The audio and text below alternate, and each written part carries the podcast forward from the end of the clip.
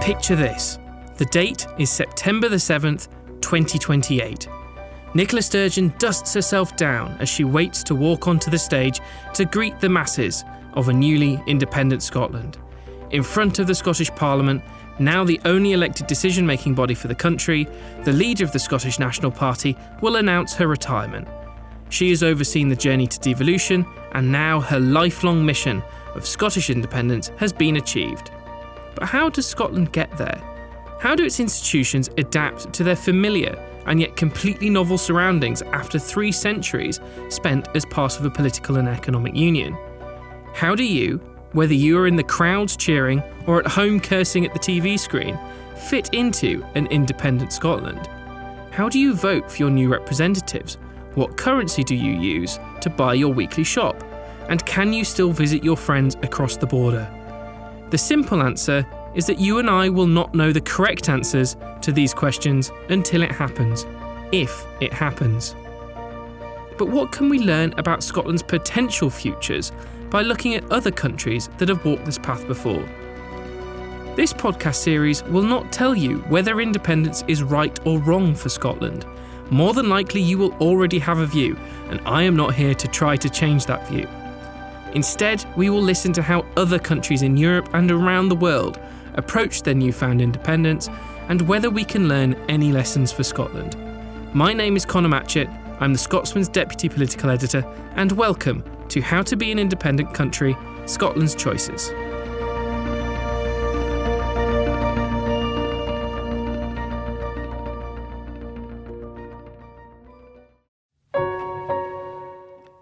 Borders. Scotland already has one with England, you will likely have driven past it on several of the trunk roads travelling south. The issue of borders, however, which barely caused a ripple during the 2014 independence referendum, is likely to dominate any potential future vote.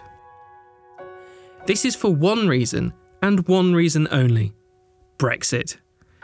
Even during the referendum for this political project, one which has defined the last decade of British politics, the question of borders was barely considered, the oven ready deal promised by the Prime Minister has resulted in two years of political grievances between Unionists in Northern Ireland, the UK government, and the European Union, all due to the Northern Irish Protocol, part of the Brexit deal signed by Boris Johnson and aimed to avoid the need for any hard customs border on the island of Ireland. For Scotland, however, the SNP's policy of rejoining the European Union after independence provides more questions than answers. A simple proposition in terms of borders in 2014, given England's assumed continued membership of the EU, such a policy choice now would lead to the question of how an EU member Scotland could trade with the post Brexit UK. The SNP argues there will be no hard border between the two countries after independence, while Unionists point to the situation in Northern Ireland as a cautionary tale. What is true is that in independent Scotland, should it choose to diverge in its economic regulations from the United Kingdom, would have to tackle the question of borders at some point. Before we come to Scotland, however, let us examine another country who gained independence. Montenegro is one of only a handful of countries worldwide who democratically and without political dispute split from a political and economic union following a referendum vote. In 2006, three years after the state of Serbia and Montenegro, formerly the Federal Republic of Yugoslavia, passed legislation to provide a route to independence, Montenegrins voted 55.5% to 44.5% in favour of independence. In a day, the union between the two federal republics had been broken, and Montenegro's journey as an independent nation began. Milena Besic is the director of the Center for Democracy and Human Rights, based in the Montenegrin capital of Podgorica.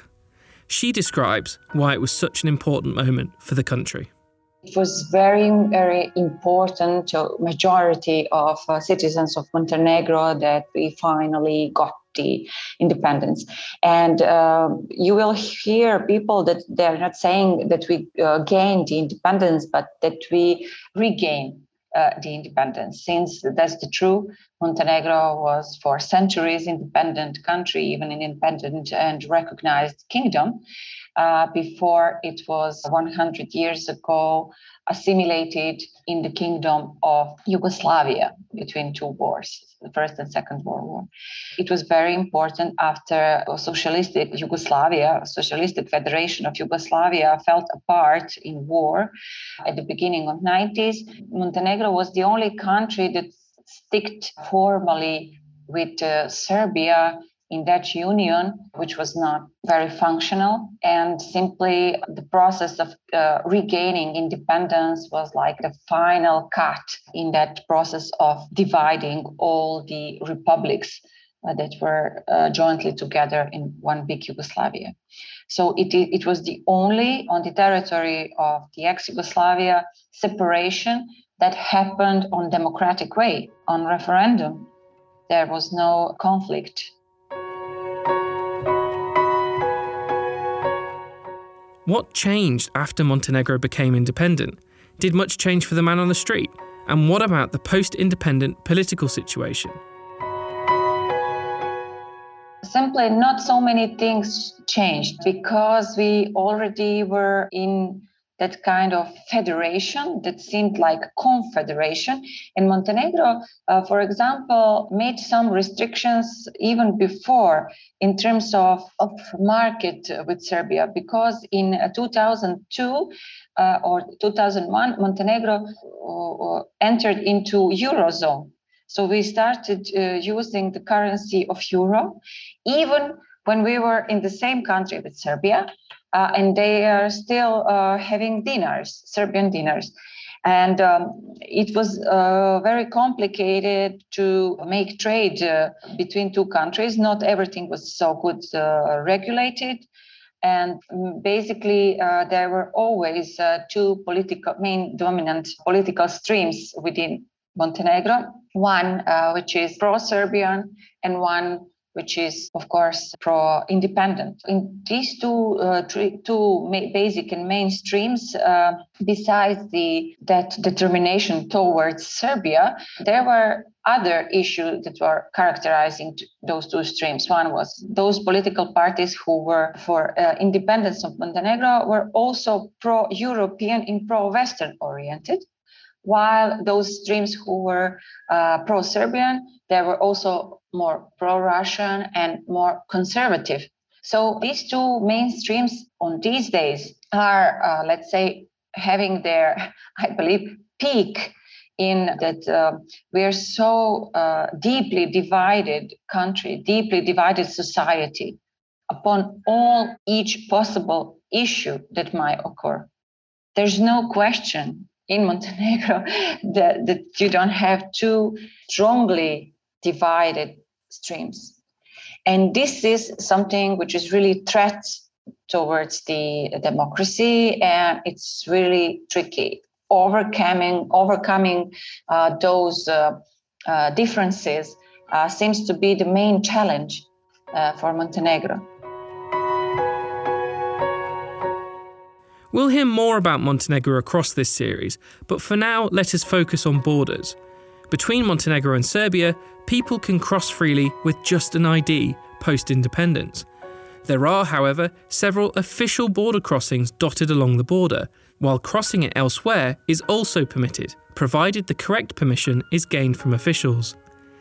In the Balkans more broadly, there are several ongoing border disputes between the states in the region. Montenegro, however, does not have that problem. Instead, it faces a challenge of how to work with its neighbours while continuing to work towards joining the European Union.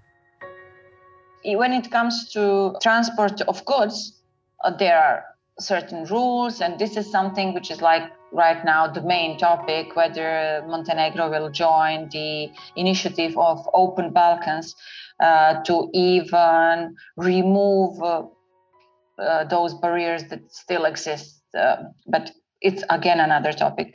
But really, it is not uh, between Serbia and Montenegro. We don't have uh, like uh, open issues. Uh, this is also in terms of uh, Montenegrin access to European Union. We are the only Western Balkan countries that don't have open issues in terms of borders with neighbors, with the exception of Croatia. But when you come, when it comes to the borders and uh, everyday life, I believe that European Union, uh, if the whole Western Balkan one day uh, is integrated within the European Union, it will really make our life easier in many different ways. But the fact that not all the countries having the same uh, success and the level for, let's say, negotiation process and integration process, especially political decisions of uh, countries, uh, I am, let's say, each year less and less optimistic. This desire to become integrated with Europe is mirrored in Scotland, albeit from a different starting point. It is also the central uncertainty for post independent Scotland's territorial relationship with England and the rest of the United Kingdom. Nicola McEwen is Professor of Territorial Politics at the University of Edinburgh and the co director of the Centre on Constitutional Change co author of one of the most recent papers on Scotland's post independence, post Brexit borders, she provides insight on why Scotland's tricky position is unique.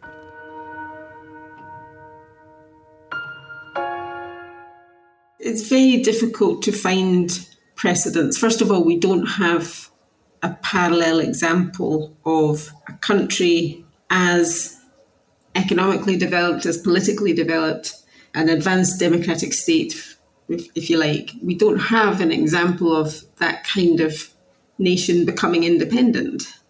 Um, we have plenty of examples of, of some who have tried, but none yet that have transitioned to independence. So that's the first thing. The second thing is, of course, that the ambitions for independence from the SNP leadership, at least, is that an independent Scotland would be a member of the European Union. And it's that ambition, independence within the European Union, which raises interesting and complex issues uh, for bo- the border and border management. I mean, any independent country anywhere in the world is responsible for managing its borders. This is just a, a basic task of, of independence. It's important that a country knows what's crossing its border, knows that it meets the criteria for crossing the border and can enforce um, or put, put enforcements in place um, to make sure that anything that doesn't meet that criteria can't cross the border. And that's intended to sort of prevent smuggling or you know, the spread of disease. So, all sorts of sensible reasons for having a system of border management. And under any scenario, an independent Scotland would sensibly devise a system of border management. Under EU membership, it would have to. It would have to because the border that Scotland shared with what was left of the United Kingdom would not just be their border, it would also be a new external border of the European Union, and that comes with responsibilities.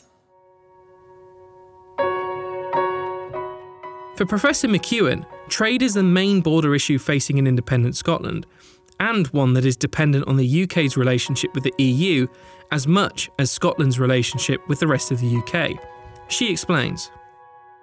In terms of the border between Scotland and England, so the, the land border that they share, with a view to an independent Scotland being within the European Union, it will be heavily dependent on where the relationship between the UK and the EU sits at that point. So, at the moment, that relationship is governed by the Trade and Cooperation Agreement, which allows for tariff free trade in goods, but is quite a thin agreement. So, as anyone involved in exporting will know, if they are exporting from the UK to the EU at the moment. There's a whole lot more paperwork than there ever was before. Um, not the same with respect to importing because that agreement hasn't fully been implemented yet on the UK side. So the UK is not imposing the same checks on goods coming into the UK as the agreement anticipates and as are being applied on those leaving the UK for the EU. So if that agreement was still the agreement that governed the UK EU relationship, then it would also, by extension, govern the UK Scotland relationship because Scotland would be within the European Union. So I think it's mostly about trade. Trade is the issue, trade in, in goods, the flow of animal and plant products in particular are an issue that require physical checks and documentary checks. And that has been quite burdensome for businesses. We've seen some of the issues around trade going into Northern Ireland, even though Northern Ireland is part of the UK, it is part of the European single market for goods. So some of those checks have been in place there too.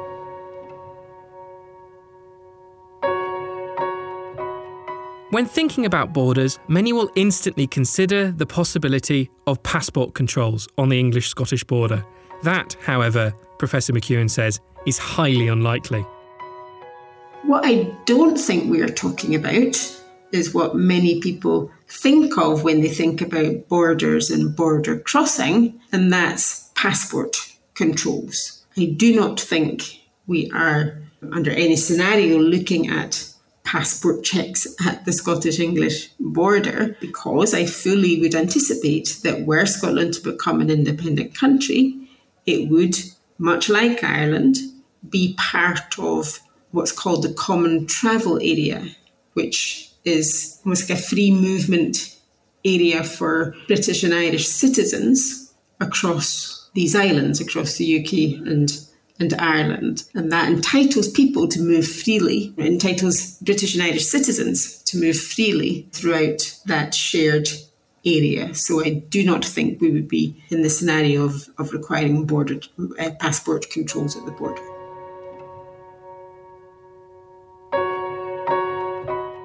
The Common Travel Area predates the UK or Ireland joining the European Union, but it is not a legally binding treaty. Instead, it is an agreement that both the UK and Ireland are committed to continuing, and an independent Scotland would almost certainly continue abiding by it. This would make crossing the border at Berwick or Gretna for the majority of people exactly the same experience as it is today. But what about trade? How would trade be affected by a new customs border between England and Scotland? It's important to think about what kind of trade that entails a lot of the trade between Scotland and the rest of the UK is in services, and services are, aren't treated in the same way. There's very limited uh, detail on services in the Trade and Cooperation Agreement, and it might be possible uh, under that scenario for there to be agreements on mutual recognition, for example. So, let's say, you know, a service that requires certification in Scotland and separate certification in England, we have some of these now. Um, would there might be an agreement between the governments to mutually recognise the qualifications of their particular regulatory bodies to help that kind of trade and services. These kinds of discussions are taking place between the UK and Ireland now, and I think there's a, an awful lot to learn about the challenges and potentially the ways around those challenges that might face an independent Scotland in the future if we look to how the UK and Ireland are managing their relationship. I don't mean in specifically in relation to Northern Ireland and the protocol, where most of the attention has been, but on the, the movement of, of goods and of services between Ireland and the UK. Now, what we also know about goods is that there's around about the same, if not a bit more, uh, in terms of Scotland's goods trade is with the European Union rather than with the rest of the United Kingdom. So, presumably, were Scotland to become a member of the European Union, then that trade in goods, that export in goods and imports in goods should become a little bit easier than it is now and, and within the context of Brexit. But of course, it would become more difficult, more challenging perhaps in terms of goods trade with the rest of the United Kingdom under the terms of that trade at the moment, which is all set out in the Trade and Cooperation Agreement. What about day to day crossing of the border for those who live in the borderlands? Will people no longer be able to go to Tesco in England and live in Scotland? Well, it won't be that different, Professor McEwen explains. Issues will be much greater and more apparent for for businesses who are trading across the border and moving across the border with their goods. And I think under the current scenario, there would have to be a physical infrastructure to check those goods at border crossing points. I really don't anticipate the same kind of checks being required for somebody who's crossing the border to go to Tesco or whatever, whatever it happens to be. And here's where I think there's an interesting picture that emerges from what the rules say and how they're implemented and crucially how they are enforced. So, for example, under EU rules, there shouldn't currently be free movement for pets, for your animals, your, your, your pet dog, if you're going from um, Belfast to Dublin or, or, or even crossing the border within the border communities. In principle, the rules say that you shouldn't do that because the common travel area is for people, it's not a common travel area for pets. And there are strict rules about pet, pet passports and, and, and so on. But has that stopped people taking their dogs for a walk across the border? I think it's highly unlikely, and there's no way that that sort of thing can be enforced. So that raises interesting questions about when is a border actually a border? Is it when it's set down in the rules, or is it when it's capable of being enforced? A border would not be new, but the border management would be.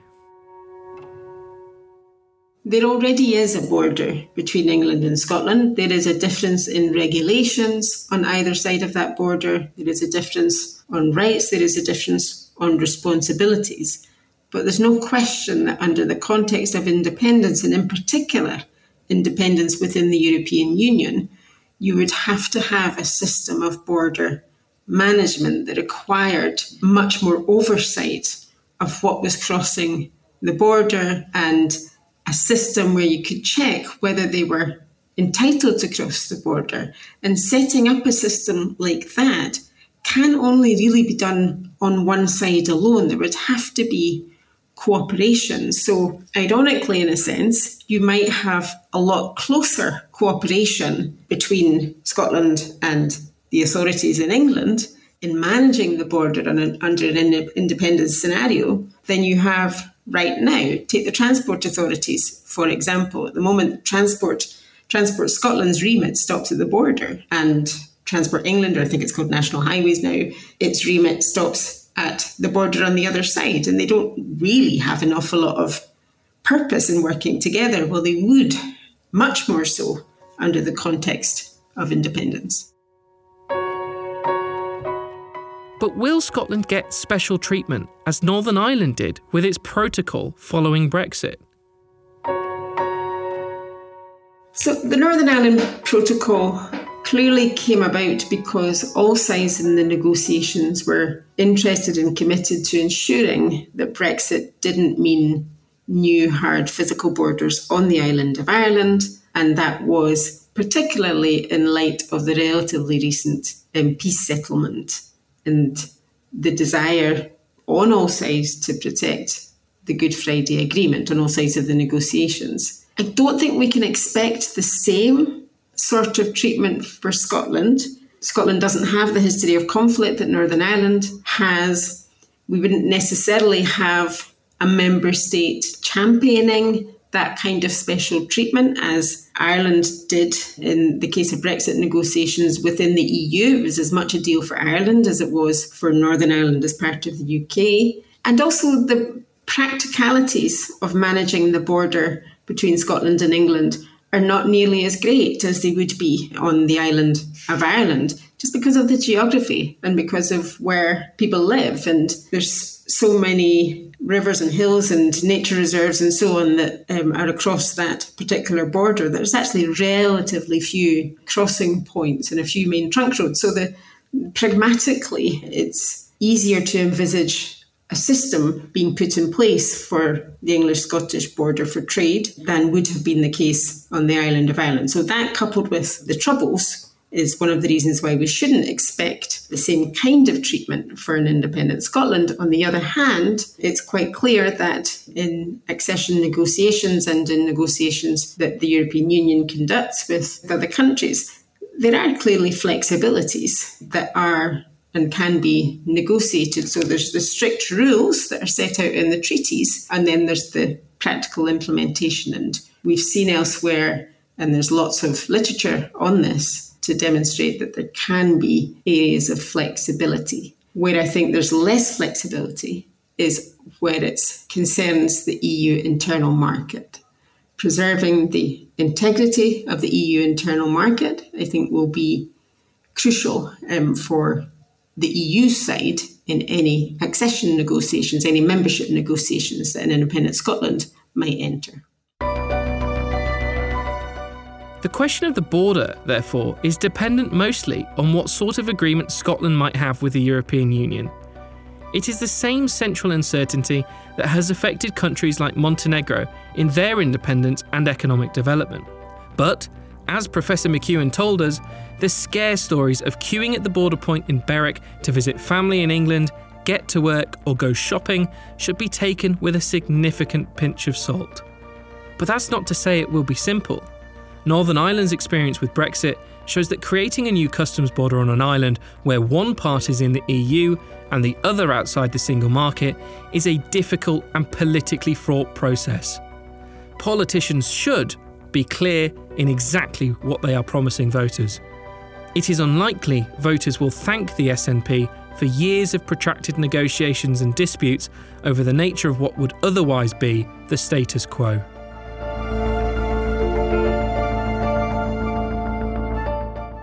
Next week on How to Be an Independent Country Scotland's Choices, we discuss how an independent country sets up its own democracy and what options might be available to Scotland. How to Be an Independent Country Scotland's Choices is produced and hosted by me, Conor Matchett, and edited by Kelly Crichton. You can find out more about this series each week in Saturday's edition of The Scotsman and online at scotsman.com.